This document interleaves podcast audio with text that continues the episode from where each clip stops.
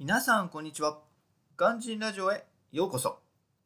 今回はエジプトシリーズ。今日のテーマは、モロヘイヤはエジプト原産というテーマでお話していきたいと思います。皆さんはモロヘイヤをご存知ですか？モロヘイヤは緑黄色野菜の一つで、茹でるとぬめりを出すのが特徴です。モロヘイヤは古代エジプトの王様の難病がモロヘイヤを食べて治ったという伝説があります。なので、王様の野菜と呼ばれており、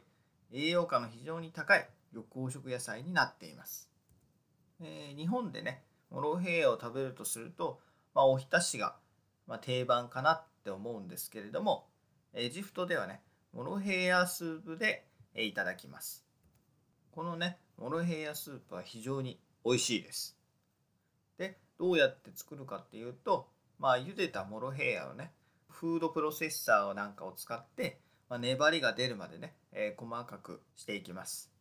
で、それにね、えー、水とニンニクと、まあ、あと鶏肉ですね。で、それらを一緒に煮込んで、まあ、塩で味付けして完成になります。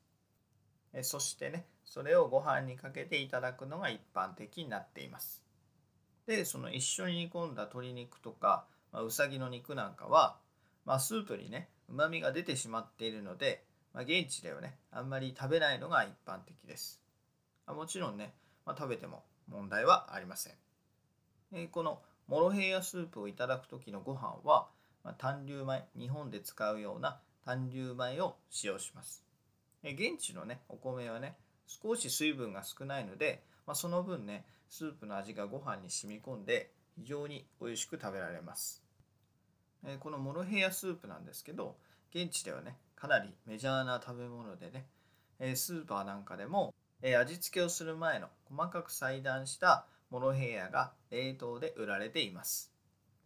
で、このモロヘイヤスープなんですけど、まあ、数あるエジプト料理の中でもね、かなり美味しい部類に入ると思います。えー、私の知る限りね、残念ながら提供しているお店は、まあ、日本ではちょっとわからなかったので、まあ、機会があればね、えー、ブログの方に作り方のレシピを紹介しているページを貼っときますので、まあ、そちらを参考に作ってみてはいかがでしょうか。え、これからもまだまだエジプトの料理について